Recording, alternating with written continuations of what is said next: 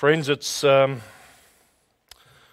been quite a while since I last preached in our Living Theology series. I think Ruben has brought our last four messages in that for various reasons. But because of that, I thought I would begin tonight with a little bit of a roadmap of where we have been. We started out in this series asking ourselves that most fundamental of questions: does God exist? And we saw how he has so clearly revealed himself to all people in the creation that is around us, but also in history and in the human conscience. In theological terms, we call this God's general revelation. But then we went on and asked, can we really know God? And here we moved on to what we call his special revelation, the way that the Lord has told us about himself right from the beginning, especially in the coming of Jesus and most fully in his word, the Bible. And that led us to spend 2 more weeks asking ourselves, why is the Bible so great? And with that time we explored no less than 10 reasons for the greatness of this book of the Bible that we use in our lives and in our preaching every day. And most recently, we also spent 5 weeks considering together just what it is that God has revealed in his word about himself. We asked the question, what is God really like? And here we looked at what theology calls the attributes of God. And in that, we spent a night thinking about the fact that he is limitless, the fact that he is all-powerful, the fact that he is all-knowing, the fact that he is holy, and finally, last time, the fact that our God is gracious. So where do we go next? Well, this week we want to keep developing our understanding of God, but from a slightly different angle. For you see that while we have thought about his revelation and about his attributes, I've got a fair idea that most of the time we've been thinking about the one who we generally refer to as God the Father. But you know as well as I do that when we read our Bible, we cannot help but notice that it also speaks to us of God the Son, and it also speaks to us of God the Holy Spirit. And so we have this intriguing dilemma. We speak of God in the singular, but yet he himself seems to reveal himself to us in the plural. And thus at the very same time we have 3, but yet 1. And in theology, this is what we call the Trinity. And hence tonight we're asking ourselves the question, what exactly is this Trinity? Now, right up front, I want to say 3 quick things. First of all, I want to say that the word Trinity is not found in the Bible. Now, because of that, some conclude that it's therefore untrue, that it's a nonsense. They even might say that it's heresy. But of course, that would be very poor logic. I mean, the word Bible isn't found in the Bible either, but that doesn't mean that it doesn't exist. No, my friends, the word Trinity, whilst not in the Bible, yet represents a key biblical truth. And it does that by taking the prefix tri, meaning 3, as in triangle or tricycle, and it adds it to the word unity, meaning singular or one. And so the word Trinity quite simply describes the fact that the Lord our God has revealed himself as 3, but yet 1. And so if that is indeed biblical, then the term is both helpful and true. The second thing I want to say is that while it's quite easy to say that God is 3 but yet 1, that does not mean that this concept is easy to explain or to understand. For, I mean, how can anything be both 1 and 3 at the same time? How can 1 plus 1 plus 1 equal 1? So whatever else we say, we always need to remember that in the end, this is a mystery. That's why the Belgic Confession in Article 9 says there are 3 persons in the one and only divine essence. But then it adds, this doctrine surpasses human understanding.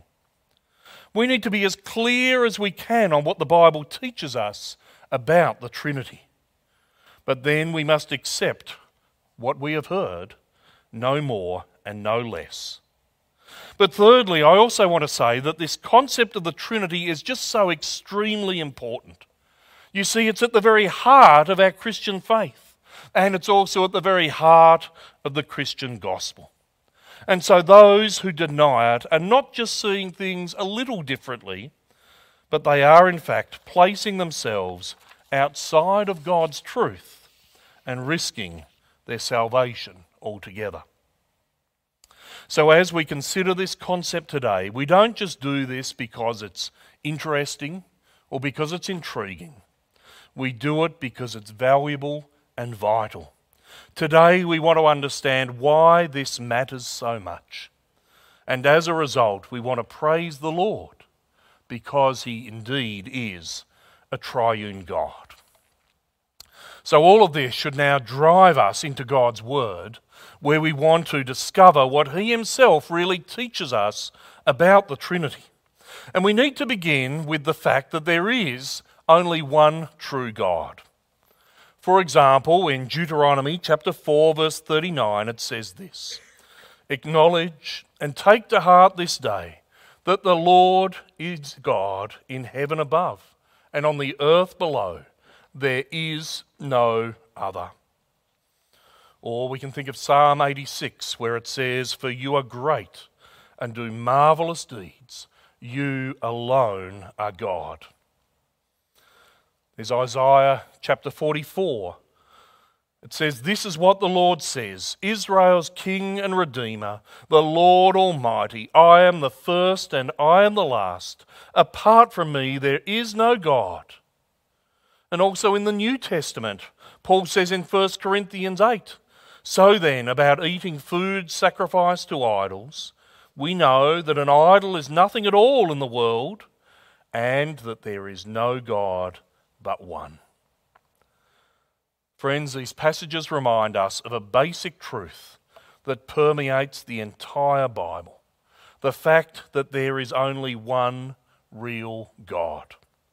Scripture, of course, mentions other gods, divinities and idols, but it's abundantly clear that every single one of them is false. They don't exist outside of the imaginations of those who worship them. They are powerless and they are impotent. And the very same goes for the gods of other religions today. People may well trust in them and serve them, but they are actually nothing. They are pretend. They are not real. There is only one true God who is powerful and active and worthy of our praise. So that then speaks clearly against any kind of polytheism, any idea that there are multiple gods to choose from. But my friends, it also speaks against any idea that the Trinity is in fact suggesting that there are three different gods. We may well speak of God the Father, God the Son, and God the Holy Spirit, but yet there are not three gods. There is just one. Whatever else we say about this, we can never conclude that there is more than one true God. But then next, we need to consider how the Old Testament already reveals that within the Godhead, within the one true God, there is some form of plurality. And we see that right from the start. In Genesis 1 verse 1, we're told that in the beginning, God created the heavens and the earth. But then already in verse 2, it says, "And the Spirit of God was hovering over the waters." Already there is some kind of distinction between God and His Spirit. And then a little later in Genesis 1 verse 26 it says, "Then God said, let us make mankind in our image, in our likeness." God here speaks of Himself in the plural. very specifically using the terms us and our. And in chapter 3, verse 22, we see something similar.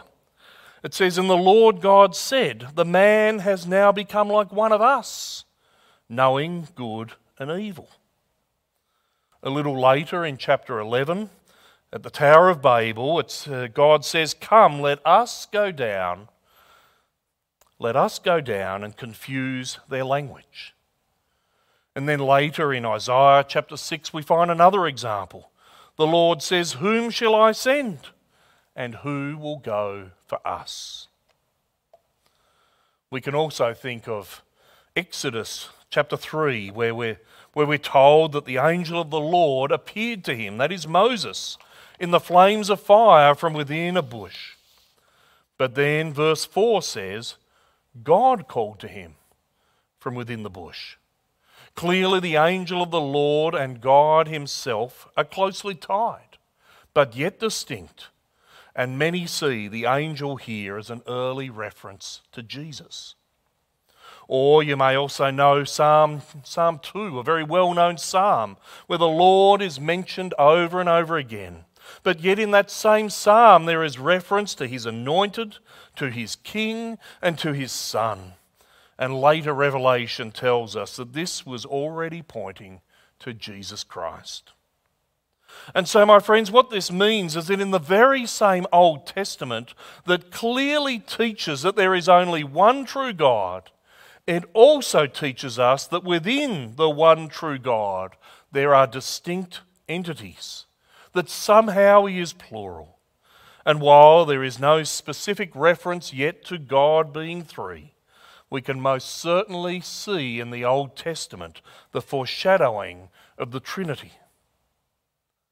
But now we go on to the New Testament. And the first thing we want to do is to understand how each member of the Trinity is portrayed as truly and fully God. First, there is the Father. Now, no one seriously questions the divinity of the Father, even those who deny the divinity of the Son and the Spirit. I mean, he's often referred to simply as God. And so, if he's not God, well then, there's no God at all.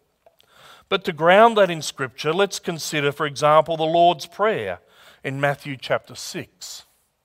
Jesus teaches us to pray, "Our Father in heaven, hallowed be your name. Your kingdom come. Your will be done on earth as it is in heaven." Clearly, the Bible considers the Father as the one true God. But what about Jesus? Well, think about John 1, verses 1 and 2. It says, "In the beginning was the Word, and the Word was with God, and the Word was God. He was with God in the beginning." And in case you don't know this or you're unsure, verse 14 confirms that when John speaks about the Word, he's speaking about Jesus. And so these verses so very clearly state that Jesus is God. And then there's also John 20, verse 28, where Thomas finally saw and touched the risen Christ. And it says that in response, Thomas said to him, "My Lord and my God." Think also of Romans 9, verse 5, where speaking of the Jews, Paul says, "Theirs are the patriarchs, and from them is traced the human ancestry of the Messiah, that is the Christ, who is God over all, forever praised. Amen." Or Colossians 2, verse 9, "For in Christ all the fullness of the deity lives in bodily form." Or in Titus 2, verse 13, where he urges us to wait for the appearing of the glory of our great God and Saviour, Jesus Christ.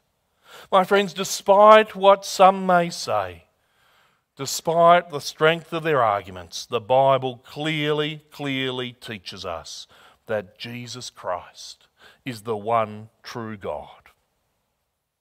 But what of the Holy Spirit?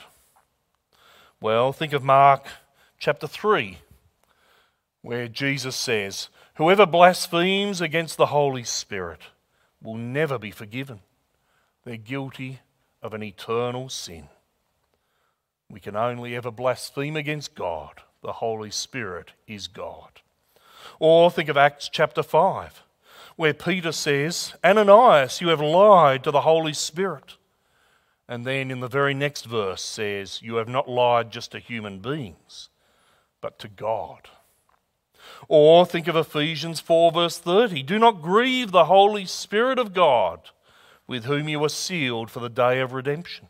Or 2 Corinthians chapter 3, "Now the Lord is the Spirit, and where the Spirit of the Lord is, there is freedom." Clearly, the Bible also teaches us that the Holy Spirit is the one true God. So, my friends, having seen that the Old Testament teaches a plurality in God, and that the New Testament teaches that not only the Father but also Jesus and the Holy Spirit are portrayed as the one true God, then the question that remains is this: does the Bible also put the three of them together as the only distinct persons who in fact constitute the being of God? In other words, does the New Testament truly testify that there is one God who eternally exists as three persons, Father, Son, and Holy Spirit? Well, I invite you to consider Matthew 3, verses 16 and 17. It says, "As soon as Jesus was baptized, he went up out of the water. At that moment, heaven was opened, and he saw the Spirit of God descending like a dove and alighting on him. And a voice from heaven said, 'This is my Son whom I love. With him I am well pleased.'" Here in this one passage, we have Jesus the Son, we have the Spirit of God, we have the Father in heaven, all clearly divine, but yet distinct and acting independently. Or there's Matthew 28, verse 19, where Jesus said, "Go and make disciples of all nations, baptizing them in the name," singular, "of the Father and of the Son and of the Holy Spirit." Or there's John 14, where Jesus says, "If you love me, keep my commands, and I will ask the Father, and he will give you another advocate to help you and be with you forever, the Spirit of truth." And then there's Acts chapter 2, where it says, "God has raised this Jesus to life, and we are all witnesses of it. Exalted to the right hand of God, he has received from the Father the promised Holy Spirit, and has poured out what you now see and hear." And you probably are also aware of that famous benediction in 2 Corinthians 13. "May the grace of the Lord Jesus Christ and the love of God and the fellowship of the Holy Spirit be with you all." And in 1 Peter chapter 1, a passage we looked at in our morning service a few weeks ago, it says, "We've been chosen according to the foreknowledge of God the Father, through the sanctifying work of the Spirit, to be obedient to Jesus Christ." And finally, in the book of Jude, it says, "By praying in the Holy Spirit, keep yourselves in God's love as you wait for the mercy of our Lord Jesus Christ."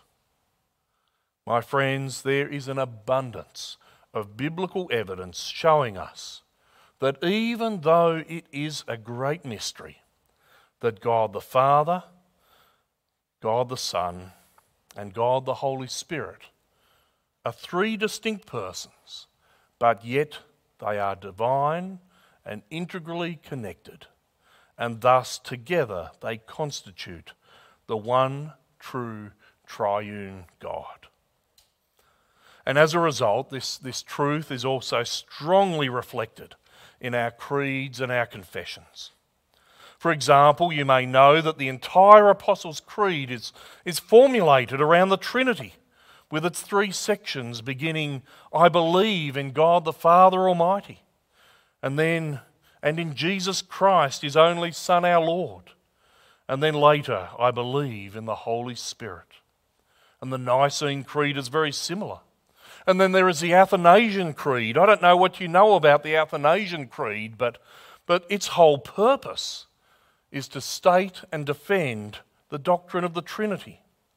And so near the beginning of that creed, it says that this is the true Christian faith, that we worship one God in Trinity and the Trinity in unity, neither blending their persons nor dividing their essence. And then it goes on to great lengths to explain what that means. The Belgic Confession, it devotes two entire articles to the Trinity. And these begin by saying this: in keeping with this truth and word of God, we believe in one God, who is one single essence, in whom there are three persons, really, truly, and eternally distinct, according to their incommunicable properties, namely Father, Son, and Holy Spirit. And the Heidelberg Catechism also devotes a Lord's Day to this as well, asking the question, since there is but one God, why do you speak of three, Father, Son, and Holy Spirit?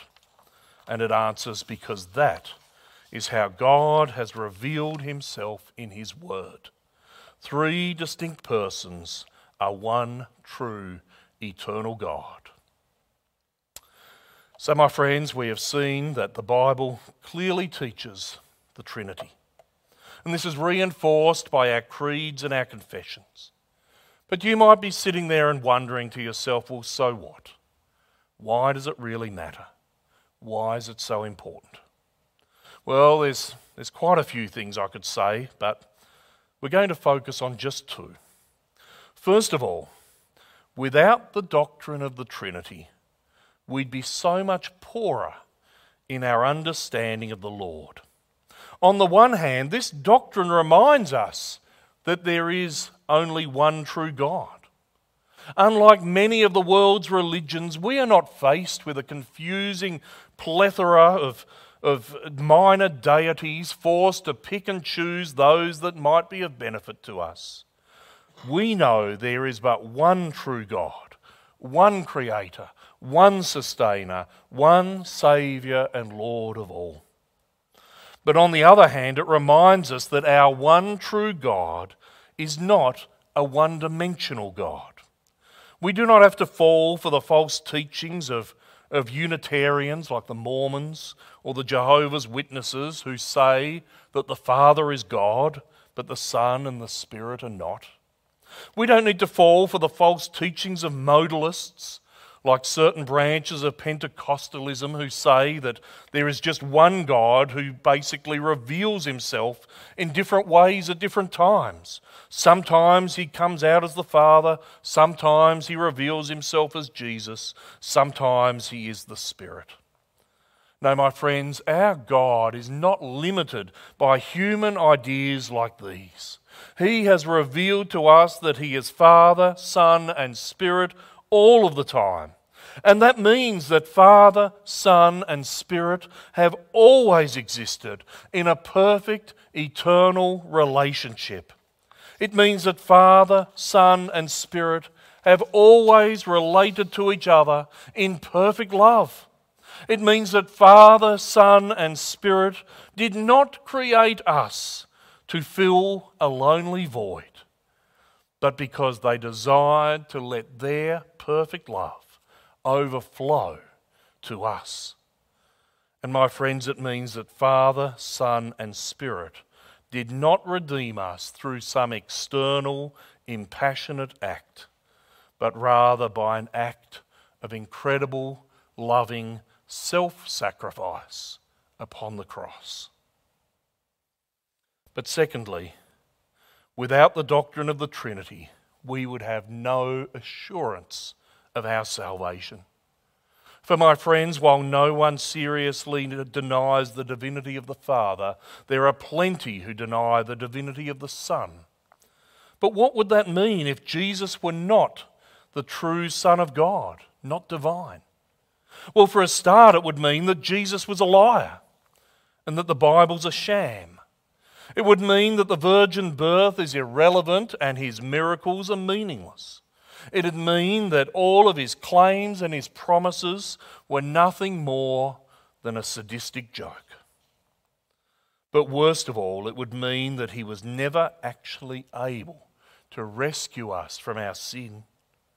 For my friends, if Jesus is not the divine Son of God, then he lacks the very power and the very perfection that was needed to be our atoning sacrifice and our eternal Saviour. For only God can do these things. And in the same way, we can ask ourselves, what would it mean if the Spirit were not God? Well, it would mean that he is not actually able to bring us to repentance, or to give us true faith, or to empower us to grow in love and obedience, or to comfort us in our time of need, or to keep us safe until the very end. It would mean that God does not live in us as he has promised, and we would be left to face life and death all on our own. And so I hope you can see why this doctrine of the Trinity truly does matter. For it is central to our understanding of who our God really is, and it is central to our understanding of how we are really saved. Without it, we are lost. And so I want to encourage you this afternoon, not just to understand the Trinity to the best of our human ability, and I want us not just to believe in the Trinity, as important that it may be, as that may be, but I want to encourage us to rejoice in the Trinity. For this is how the Lord himself has revealed himself to us. For this is who he truly is. He absolutely is the one true God, and there is no other. But yet he eternally exists as three persons: our Father, Jesus, our Saviour, and the Holy Spirit. In that, we begin to discover the richness of our loving God, and in that we begin to comprehend the awesomeness of our salvation. Amen. Let's pray.